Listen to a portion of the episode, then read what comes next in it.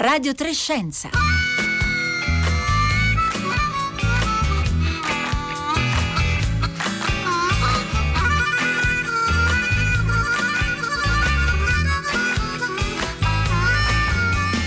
Buongiorno da Marco Motta, benvenuti a Radio Trescenza in questo venerdì 23 ottobre. Ieri si è inaugurato il Festival della Scienza di Genova, una delle manifestazioni che a partire dal 2003 ha segnato la via per i festival culturali che si sono moltiplicati negli anni nel nostro paese e che oggi devono fare faticosamente i conti con le restrizioni eh, imposte dalla eh, pandemia. Ma il Festival della Scienza torna anche quest'anno con un programma misto in presenza e online, un programma eh, molto fitto che se volete potete eh, scoprire sfogliare sul sito festivalscienza.it. Onde è il filo tematico di questa edizione 2020 del Festival della Scienza e noi avremo oggi a, ospiti a Radio Trescenza eh, due dei protagonisti degli incontri incontri che spaziano su temi molto diversi, dalla pandemia inevitabilmente alle frontiere eh, della, dello sviluppo tecnologico scientifico come i computer quantistici e questi saranno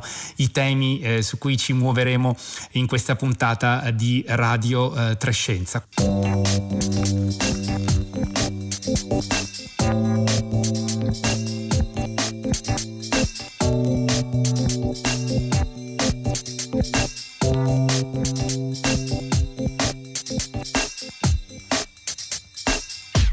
E allora gli ospiti della puntata di oggi sono entrambi due scienziati italiani che lavorano da molti anni ormai negli Stati Uniti dove ricoprono posizioni molto autorevoli e il primo che eh, vi presento è Alessandro Vespignani. Buongiorno. Buongiorno. E grazie per essere con noi, Alessandro Vespignani, fisico, epidemiologo computazionale, direttore del Network Science Institute alla Northeastern University eh, di eh, Boston e l'avrete probabilmente incontrato, sentito, letto negli ultimi mesi, nelle ultime eh, settimane commentare naturalmente l'andamento delle, dell'epidemia. L'ultima volta, tra l'altro, Alessandro Vespignani, che lei è stato nostro ospite, era poco più di un anno fa, era all'inizio di settembre del 2019 e fu protagonista eh, di un dialogo a distanza, possiamo dire, con la virologa Ilaria eh, Capua, eh, che aveva da poco pubblicato il suo libro Salute circolare e lei venne a mh, mm, parlarci del suo libro invece che si intitola L'algoritmo e l'oracolo, pubblicato dal saggiatore e decidemmo di ospitarvi insieme perché in qualche modo i vostri due libri si parlavano, si dialogavano, dialogavano a distanza in una sorta di eh, specularità. E allora le vorrei chiedere innanzitutto dal suo punto di vista co- come è cambiato il suo modo di lavorare, eh, il suo modo di collaborare con, il, con, altre figure della comunità scientifica in quest'anno, se si sono eh, semplicemente diciamo, rafforzate le, le relazioni e le collaborazioni oppure se c'è stato una sorta di cambio di paradigma nel modo in cui lavorate come comunità scientifica con queste diverse competenze. Allora, intanto mi, mi, permetto una piccola battuta a quella conversazione che abbiamo avuto oramai oltre un anno fa, sembrano passati dieci anni. Eh Ovviamente la stanchezza della pandemia, i drammi che abbiamo vissuto la fanno sembrare così, così lontana. È, è, è, curioso perché era una conversazione che realmente in qualche modo prefigurava poi quello che, che è successo, cioè una chiamata alle armi eh, assolutamente interdisciplinare per cercare di rispondere a questa, a questa, emergenza. In realtà i dialoghi c'erano prima e ci sono stati e si sono anche infittiti durante, durante questa pandemia Sicuramente eh, io ho visto realmente un'unione dell'attività scientifica per cercare di dare risposte eh, che, che, è senza precedenti. Ed è, c'è una cosa importante che ci tengo a dire, eh, molto spesso sui giornali si parla di divisioni delle, della scienza, dei litigi, delle cose, questa polarizzazione in realtà a parte quello che può essere un po' il circo mediatico, non esiste, la, la, la comunità scientifica è sempre stata molto molto allineata, io parlo delle agenzie, dell'OMS, delle varie agenzie nazionali, i centri for disease control, la gran parte della, della comunità scientifica ha cercato di, di, di, marciare e dare il meglio, ovviamente attraverso anche tutti i problemi che ci sono sempre con la ricerca scientifica che è, che è una scoperta costante, ma eh, ha cercato di fare il lavoro in una maniera molto molto unita. E c'è inevitabilmente, come abbiamo provato a raccontare anche qui dai microfoni di Radio Trescenza, il, lo sviluppo quotidiano tra molte incertezze naturalmente della conoscenza scientifica. Alessandro Vespignani, io vorrei eh, calarmi insieme a lei nel, nel concreto del, del, quotidiano, della fase che stiamo vivendo di questa pandemia, perché nei giorni scorsi eh, lei in un'intervista eh, a Repubblica ha sottolineato insomma come l'app Immuni, eh, di cui abbiamo parlato varie volte qui, di cui si sta molto discutendo in queste settimane, in questi mesi, sia stata un po' diciamo abbandonata al suo destino e se anche stata scaricata da eh, oltre 9 milioni di cittadini ormai, i casi positivi segnalati tramite appunto l'app sono stati eh, poco meno di, di mille a quanto ci risulta. Insomma sappiamo che ci sono state molte lacune eh, nella filiera di eh, condivisione dei dati, delle informazioni della, dell'app. Rimane comunque uno strumento importante in questa fase? Guardi, eh, sicuramente ogni arma che abbiamo in questo momento è un'arma importante. Io lo dico sempre, non c'è la, la pallottola d'argento che risolve tutto contro questa epidemia, ma in realtà sono i tanti sforzi, le tante soluzioni che possiamo mettere in campo e tutte insieme ci aiutano a costruire una trincea contro, contro il virus. Eh, in realtà la, la, app è una di quelle cose che l'Italia ha sviluppato molto bene, ha sviluppato prima di altri, cioè il prodotto tecnologico in sé è, è ottimo. Quello che, che, invece però è successo è che manca il contorno, cioè l'innovazione non è solo il prodotto tecnologico, ma c'è tutto il processo che c'è dietro. Cioè io una volta che ho l'app, l'app mi notifica eh, che sono stato esposto potenzialmente a un contatto, non, eh, è un problema se, questo, se poi il il, diciamo, il, processo termina lì. Io devo avere attraverso poi questa app il modo di poter contattare il mio dottore in una maniera agile, il modo di poter eh, riservare il mio appuntamento per il test, eh, di essere automaticamente magari di avere quello che si chiama un follow up, cioè qualcuno che mi, che mi parla, cioè in qualche modo riumanizzare la parte tecnologica e riumanizzare il fatto che noi stiamo parlando di un'app che comunica che potenzialmente hai contratto il Covid e quindi bisogna rimettere l'uomo al centro di questo, di questo processo e, e supportarlo. Se si fa così l'app diventa qualcosa che tutti vogliamo scaricare perché diventa un modo per farci sentire sicuri, mentre invece al momento attuale io ho sentito un pochino quel tipo di reazione che oddio io ho questa cosa e poi mi lascia solo e quindi addirittura mi fa quasi, quasi paura. Quindi io credo senza polemiche sicuramente è un'arma importante, sicuramente scaricatela e sicuramente adesso il governo deve cercare di fare dei passi in modo di rendere tutto il processo intorno a Immuni un processo che aiuta realmente il, il paziente e il cittadino. Lei citava in questa intervista il, il modello di come sta funzionando diciamo, in Germania con l'istituzione, se non vado errato, di una sorta di call center nazionale perché da noi naturalmente eh, questo diciamo, il, il, meccanismo di funzionamento dell'APA ha coinvolto e investito le ASL che probabilmente erano già sovraccariche eh, di ruoli mm, e di compiti da, da, da, svolgere e quindi probabilmente eh, è particolarmente complesso per loro riuscire a fare questo, questo servizio. In questo momento dobbiamo immaginare che le ASL, tutti, tutti, i servizi territoriali di medicina, i propri soccorsi sono realmente in trincea e aggiungere su di loro un carico di questo tipo è, è, ovviamente qualcosa che va incontro poi a degli inciampi. Creare call center nazionali, regionali, provinciali, qui poi comincia tutto quello che è la, diciamo, la parte di logistica, è qualcosa che va a togliere il carico a chi sta proprio in prima linea e a dare invece un supporto, un supporto nelle, nelle retrovie appunto smistando i cittadini. E questo è un lavoro che spesso non deve essere fatto inizialmente da un medico, inizialmente è proprio la voce di qualcuno che ti aiuta, di qualcuno che ti richiama di qualcuno a cui non devi stare per, come abbiamo letto su alcuni giornali in questi giorni, per ore al telefono con nessuno, nessuno che ti risponde. E, e, questo è qualcosa che andava organizzato prima, cioè andava armonizzato tutto questo processo prima, però c'è ancora tempo perché purtroppo noi siamo ancora a fine ottobre e ci sono diversi mesi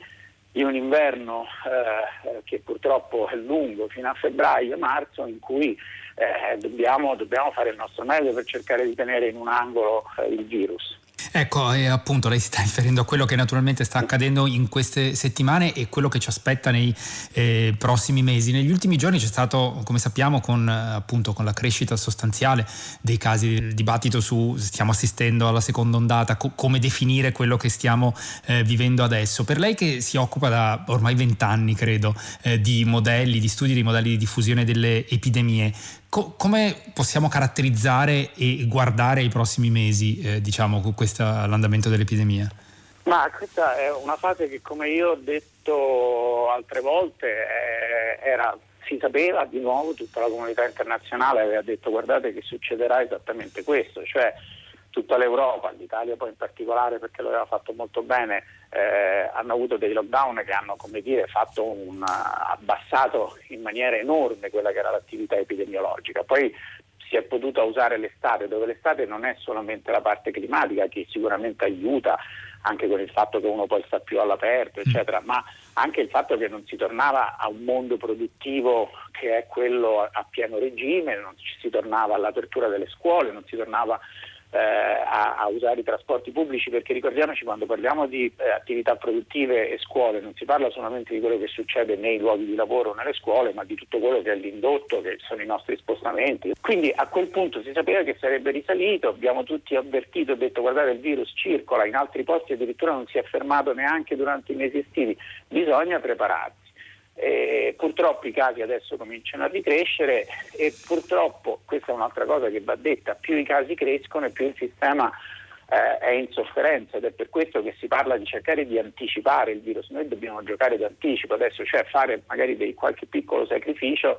per cercare di non lasciare strada alla crescita del virus che se cresce troppo poi ci costringe a delle misure sempre più, eh, più importanti. Eh, noi non dobbiamo fare la rincorsa, cioè dobbiamo, dobbiamo prevenirlo, dobbiamo prevenirlo anche in maniera locale, con politiche che siano in qualche modo cucite intorno a quello che è il contesto, cioè il trasporto pubblico può essere un problema nelle grandi città, può esserlo meno invece in realtà di provincia. Quindi dobbiamo un po' giocare eh, a zona in qualche maniera. E quindi eh, giocare, eh, esattamente, giocare, giocare a zona. Tutto questo però per dire che appunto eh, l'evoluzione futura, i prossimi mesi sono dei mesi di, comunque di combattimento. Io lo avevo detto tanti mesi fa, eh, dico guardate, state attenti, questa battaglia contro il virus non è uno sprint, non è che fatto il grande lockdown poi noi ce ne siamo liberati, è molto di più una maratona in cui poi avremo battaglie magari più piccole e io lo dicevo, più siamo preparati più queste battaglie saranno facili, più siamo impreparati e più invece queste rappresentano un problema. Purtroppo noi adesso dobbiamo prepararci il numero di casi crescerà ancora, ci saranno numeri anche, anche, più grandi, lo vediamo anche negli altri paesi e bisogna essere pronti ad agire in maniera sen- senza esitazioni. La cosa importante è senza esitazione. E questo, questo, è importante da ricordare. Alessandro Vespignani naturalmente una variabile fondamentale per eh, provare a, a, capire come evolverà poi l'andamento dell'epidemia è l'arrivo dei vaccini. Nel vostro eh, centro, la Northeastern University, avete provato anche a fare degli studi, diciamo, di, di, dei modelli di, di, previsione di che cosa avverrà ehm, nella pandemia anche a livello globale in funzione del tipo di somministrazione, diciamo, e di accesso quindi ai eh, vaccini vaccini nei diversi paesi. Che cosa emerge da questi vostri studi? Eh, allora, intanto sul vaccino bisogna essere molto, molto cauti, nel senso mm. che qui facciamo tutti un po' i conti senza i numeri, cioè bisogna vedere realmente adesso dai numeri che arrivano dalla fase 3 dei vari vaccini che sono in sperimentazione che cosa si vede. Speriamo e siamo, cerchiamo tutti di essere, come dire, di incrociare le dita, sperare che i numeri vadano bene, però dobbiamo comunque immaginare che si parla di, anche di, poi di, di, linee di produzione, di linee di distribuzione. Eh, in certo. questo pianeta ci stanno 7 miliardi di individui e, e non ci saranno 7 miliardi di dosi in 10 giorni e quindi bisogna cercare di trovare strategie che eh, amministrino il vaccino in una maniera che sia da una parte eh, protettiva per tutte le persone che sono a rischio nei vari paesi, che vanno dai medici, infermieri e così via, fino poi ai pazienti che hanno più rischio, quindi si va per, per le, le, classi di età molto eh, più, più alte, dai 65 in su, e poi cominciare a distribuirlo più in generale nella popolazione, anche lì si possono trovare delle strategie più o meno ottimali. L'altro grande problema è come distribuirlo attraverso il mondo. Ricordiamoci che questa è una pandemia Cioè noi non possiamo stare tranquilli fino a che il virus comunque imperversa in alcune zone del mondo perché può, uno come si dice, lo fa uscire dalla porta e il virus si rientra dalla finestra in qualche modo. E quindi là, eh, quello che alcuni eh, insieme ad altri moduli abbiamo fatto è di cercare di vedere delle strategie di eh, distribuzione globale dei vaccini e quello che si vede è che normalmente le distribuzioni eh, più dire, eh, omogenee, che non fanno un accaparramento delle, delle, dosi di vaccino in alcuni paesi che sono quelli più ricchi, ma in qualche modo distribuiscono in maniera più equa il vaccino, danno delle situazioni eh, più vantaggiose per quello che riguarda proprio il corso dell'epidemia e il numero di decessi a livello globale. Io una cosa ci tengo sempre a dire, poi sui modelli dico, bisogna sempre stare attenti, lo sto dicendo a tutte le persone nei media, i modelli poi non chiamate le previsioni, questi sono scenari, perché certo. sono scenari in cui si assumono eh, quelle che sono le politiche dei governi, quelle che sono le politiche del, eh, di intervento e così via, dove ovviamente sono assunzioni, quindi sono poi cose destinate a cambiare con il, con il reale svolgimento dell'epidemia e le reali decisioni vari, dei, de, de, della politica. Eh, le previsioni sono una cosa che in realtà ha un raggio nei modelli molto più corto, che è intorno alle quattro settimane e che purtroppo è una cosa che viene fatta in, in, pochissimi, in, pochissimi, paesi perché ha bisogno uno di grandi risorse e due di molti, molti modelli che vengono dire, eh, accumulati tutti insieme, vengono, eh, vengono, aggregati e questo per esempio si fa negli Stati Uniti ma non si fa in, non si fa in Europa. Eh, Alessandro Vespignani, io la ringrazio molto, ci risentiremo eh, sicuramente in futuro, lo ricordo, Alessandro Vespignani è, è fisico, direttore del Network Science Institute alla Northeastern University di Boston, ricordo anche il suo libro L'algoritmo e l'oracolo eh, pubblicato da Il Saggiatore, voi ci potete scrivere al 335 5634 296.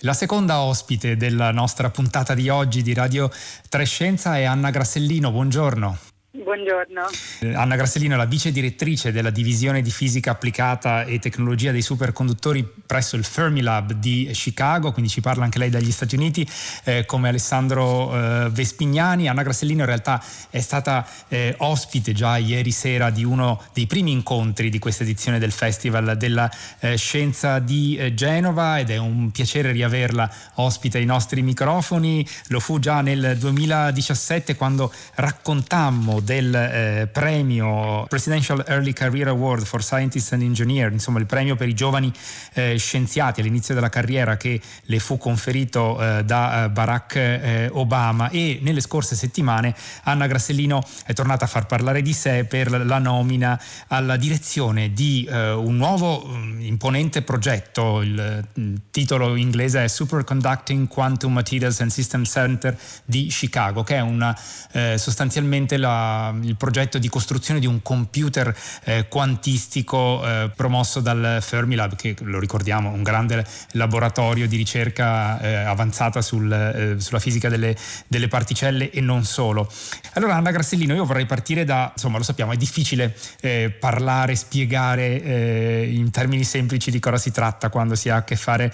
con i computer quantistici e con la fisica dei quanti in generale, però ricordiamo tutti bene che un anno fa era proprio la fine di ottobre del 2019 Google aveva annunciato la cosiddetta supremazia quantistica, sostenendo che appunto il eh, Google Quantum AI Lab, il laboratorio che lavorava sullo sviluppo del computer quantistico, era riuscito a battere il più potente eh, dei eh, computer eh, tradizionali. Allora, intanto le vorrei chiedere di mh, mm, provare a, a spiegare un po' ai nostri ascoltatori e alle nostre ascoltatrici che cos'è e perché è così diverso un computer quantistico rispetto ai già molto potenti computer eh, cui possiamo, su cui oggi possiamo contare. Va bene, proviamoci, grazie. Um, allora, il computer quantistico è molto diverso rispetto ai, ai, calcolatori tradizionali che noi conosciamo perché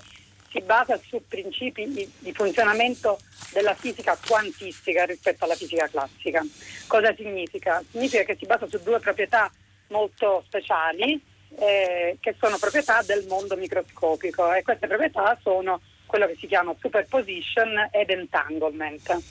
in pratica grazie a queste proprietà, e cioè eh, in parole povere, se lo vogliamo spiegare in maniera semplice, questo è il famoso, la, la proprietà della superposition è il famoso paradosso del gatto di Schrödinger. La sovrapposizione dove... in italiano lo potremmo... La sovrapposizione, esatto. Eh, invece entanglement mi sa che rimane entanglement sì, anche in italiano. Difficile trovare un analogo. Mm. eh, la sovrapposizione di stati significa che se per esempio ho un gatto, il famoso gatto di Schrödinger, che è dentro una scatola, questa scatola è chiusa, io non la sto osservando, questo gatto può essere simultaneamente in uno stato di sovrapposizione vivo o morto.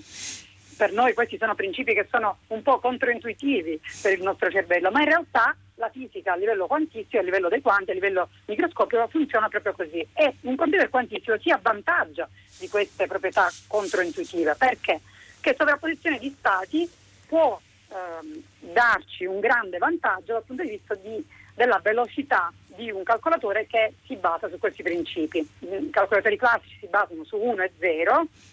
eh, invece nel caso del calcolatore quantistico si basano soltanto su 1 e 0, ma anche su tutta una sovrapposizione stati di 1 e 0 quando si fa un calcolo, e quindi è un calcolo più veloce, un calcolo parallelo. Cioè immaginare anche come, come metafora quello di una, ehm, diciamo, di una monetina che è o testa o croce, ma in realtà in un computer quantistico quando si fa un calcolo questa monetina è come lanciarla in aria simultaneamente a testa e croce, quindi ci consente di fare dei calcoli più velocemente. Quindi un computer quantistico, sfruttando queste proprietà molto uniche, può per certe applicazioni, per certi algoritmi, per, certi, per certe simulazioni, per certi calcoli, battere i computer classici e eh, come eh, Marco ci ha, eh, ci ha ricordato proprio l'anno scorso il gruppo di John Martinis a Google ha dimostrato quello che si chiama supremazia quantistica, cioè che per un particolare calcolo, per un calcolo specifico, cioè questa macchina che è stata costruita a Google, che sono circa 50 qubits, eh, riesce, è riuscita a fare questo calcolo in pochi minuti e invece il calcolatore più, più potente al mondo classico, il supercomputer Summit di Oak Ridge, ci avrebbe impiegato molto molto più tempo. E quindi questo diciamo, è stato quello che ha marcato l'ingresso nel campo, nel campo del, dei computer quantistici in quello che si chiama il, l'era del, del, della quantum supremacy. E che è un'era destinata eh, a cambiarci le vite in qualche maniera, Anna Grassellino, insomma, perché le potenze di calcolo davvero saranno eh, di, di, ordini di grandezza di, di differenti e quindi le potenzialità che si aprono eh, saranno davvero eh, sicuramente interessanti e non a caso appunto anche negli Stati Uniti il Dipartimento di Energia ha deciso di investire eh, molti finanziamenti appunto eh, nello sviluppo dei, dei computer quantistici. Allora le vorrei chiedere da dove si si parte per costruire un nuovo computer quantistico. Lei è stata eh, nominata appunto a capo eh, di questo progetto lì al Fermilab e ci spieghi anche perché è importante, eh, lo, lo, dicevamo nel titolo, cioè superconducting quantum materials, quindi i materiali superconduttori, perché sono così importanti nella realizzazione di un computer quantistico? Allora, sì, intanto ehm, questo nostro nuovo centro che ehm, si chiama, come detto, Superconducting Quantum Materials and Systems, ehm, è parte di questa iniziativa statunitense che si chiama la National Quantum Initiative, con cui il governo statunitense direttamente dalla Casa Bianca hanno dato circa 650 milioni di fondi per cinque anni per istituire cinque centri nazionali che eh, portino avanti queste tecnologie quantistiche e facciano del, degli avanzamenti drammatici in queste tecnologie quantistiche, sia per il computing ma anche per altre cose che magari oggi non discutiamo, che sono quelle che si chiama anche i sensori quantistici o anche comunicazioni quantistiche. I centri sono eh, qual è la cosa importante? Perché potranno avere veramente un impatto drammatico eh, nell'accelerazione di, questo, di, questi avanzamenti, di queste tecnologie quantistiche? Perché portano insieme il mondo dei laboratori nazionali, ma anche dell'industria e delle università.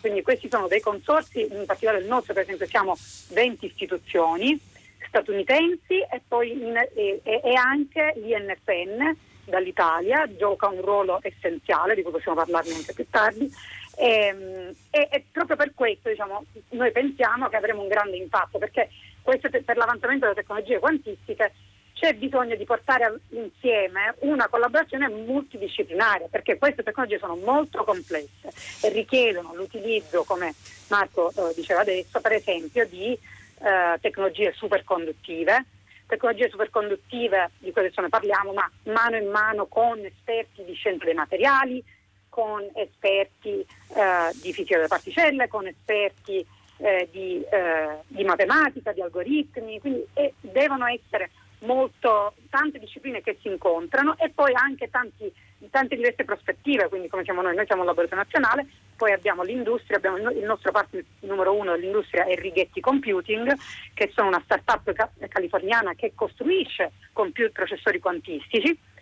e, ehm, e, insieme poi al, all'università dove ci sono esperti appunto di diversi campi. Quindi è essenziale diciamo, l'approccio comunque multidisciplinare, interdisciplinare per eh, vincere una sfida così complessa come quella della costruzione di un computer quantistico. Lei ci stava accennando appunto a perché ci, le, le, proprietà di, delle tecnologie superconduttive sono, sono, importan- sono importanti esatto. per, per lo sviluppo di un computer di nuova generazione come questi. Esatto, allora mh, i computer quantistici si possono basare su diversi, come abbiamo detto prima, sui qubits. Questi qubits hanno diverse piattaforme, una possibile architettura è l'architettura superconduttiva, che è la più diffusa, è quella che usa Google, che usano IBM, usano eh, tutti questi giganti diciamo, al momento impegnati a costruire computer quantistici, quasi tutti utilizzano proprio la, la piattaforma superconduttiva. Cosa significa? Superconduttori sono dei materiali che raffreddati a temperature più fredde dello spazio perdono tutta la loro resistenza elettrica, quindi diventano molto efficienti e in particolare per Google e per IBM usano un particolare, eh, dei particolari superconduttori e dei particolari dispositivi che si chiamano Transmon Qubits. Per noi, per Fermilab, noi utilizzeremo quello che in realtà sono eh, sì, superconduttori, in particolare il superconduttore che utilizziamo noi, il niobio, ma utilizzeremo quelli che sono i building blocks, i mattoncini che abbiamo sempre usato per gli acceleratori di particelle, che sono queste cavità superconduttive, che appunto per gli acceleratori sono importantissime perché sono molto efficienti e quindi ci consentono di accelerare dei fasci di particelle in maniera molto efficiente. Nel caso del, del computer quantistico queste cavità possono consentire, qual è la, la, l'elemento distintivo di questi superconduttori? Che consentono a quello che è la computazione quantistica, di, di, quindi il, il, calcolo, di vivere il più a lungo possibile. Allora, sì. cosa significa? Che mh, mm, mm, specificamente mh, mm, il calcolo in questi dispositivi è per esempio un fotone che si aggira all'interno di una di queste che si chiama cavità superconduttive. Proprio il fatto che sono superconduttive consente a questo fotone di esistere, di vivere, quindi di espletare questo calcolo quantistico per diversi secondi e quindi di riuscire a fare un calcolo utile quantistico. Ecco, Anna Grassellini, io vorrei soffermarmi, abbiamo ancora un minuto, però su questo aspetto che emerge dal racconto di questa impresa che lei ci sta facendo, che credo sia importante eh, sottolineare, cioè il fatto che una tecnologia che è stata sviluppata per gli acceleratori di eh, particelle al Fermilab, così come eh, si fa al CERN di Ginevra, ha eh, poi un, un, impiego, un utilizzo, una potenzialità in una eh, tecnologia che avrà eh, verosimilmente un impatto impatto eh, notevole rivoluzionario nelle nostre vite, a conferma di come dalla ricerca di base, da, anche da progetti di big science che richiedono magari anche grandi eh, investimenti, emergono poi delle applicazioni davvero fondamentali. Assolutamente, non posso essere più d'accordo, la ricerca di base paga sempre nel, nel, a lungo termine eh, le, io ho detto sempre al mio gruppo, delle, investiamo e, e spingiamo per, nostre, per, rendere le nostre tecnologie più uniche possibili, quindi facciamo, anche se non vediamo l'applicazione, facciamo qualcosa di unico che non è mai stato fatto prima. E poi questo sempre consentirà nel futuro di avere nuove applicazioni. E quindi è, per noi ovviamente è una cosa molto emozionante perché le cose che abbiamo fatto adesso hanno potranno avere una grande ricaduta sul campo del computer delle, delle tecnologie quantistiche. Il nostro gruppo che si è sempre applicato per gli acceleratori adesso si trova in questa nuova sfida emozionante, ma è anche comunque con questo spirito che affronteremo le sfide del nostro centro. Punteremo sempre a spingere tutte le, tecno- le, tecnologie che abbiamo e le nuove tecnologie che svilupperemo in una direzione più unica possibile per di nuovo diventare enabling per quello che verrà anche tra 10-20 anni. E Anna Grassellino riesce davvero a comunicare con il suo racconto l'entusiasmo della, eh, della, ricerca e noi la ringraziamo davvero molto per essere stata con noi oggi. Torneremo eh, a sentirci eh, sicuramente in futuro per, anche per avere aggiornamenti su questo eh, progetto. Io lo ricordo, Anna Grassellino è la vice direttrice della divisione di fisica applicata e tecnologia dei superconduttori al Fermilab di eh, Chicago e ha iniziato proprio da poco a dirigere dirigere questo nuovo progetto per lo sviluppo di un computer quantistico, è stata eh, tra le protagoniste ieri sera dell'incontro ricerca Made in Italy al Festival della Scienza di Genova. Andate sul sito del Festival della Scienza, festivalscienza.it per eh, scoprire anche tutti gli altri incontri, magari rivedere alcuni eh, di questi. Grazie davvero dunque ad Anna eh, Grassellino, noi siamo giunti alla fine di questa puntata di Radio Trescenza e ora il microfono va al concerto del mattino. Da Marco Motta, buona giornata a tutti.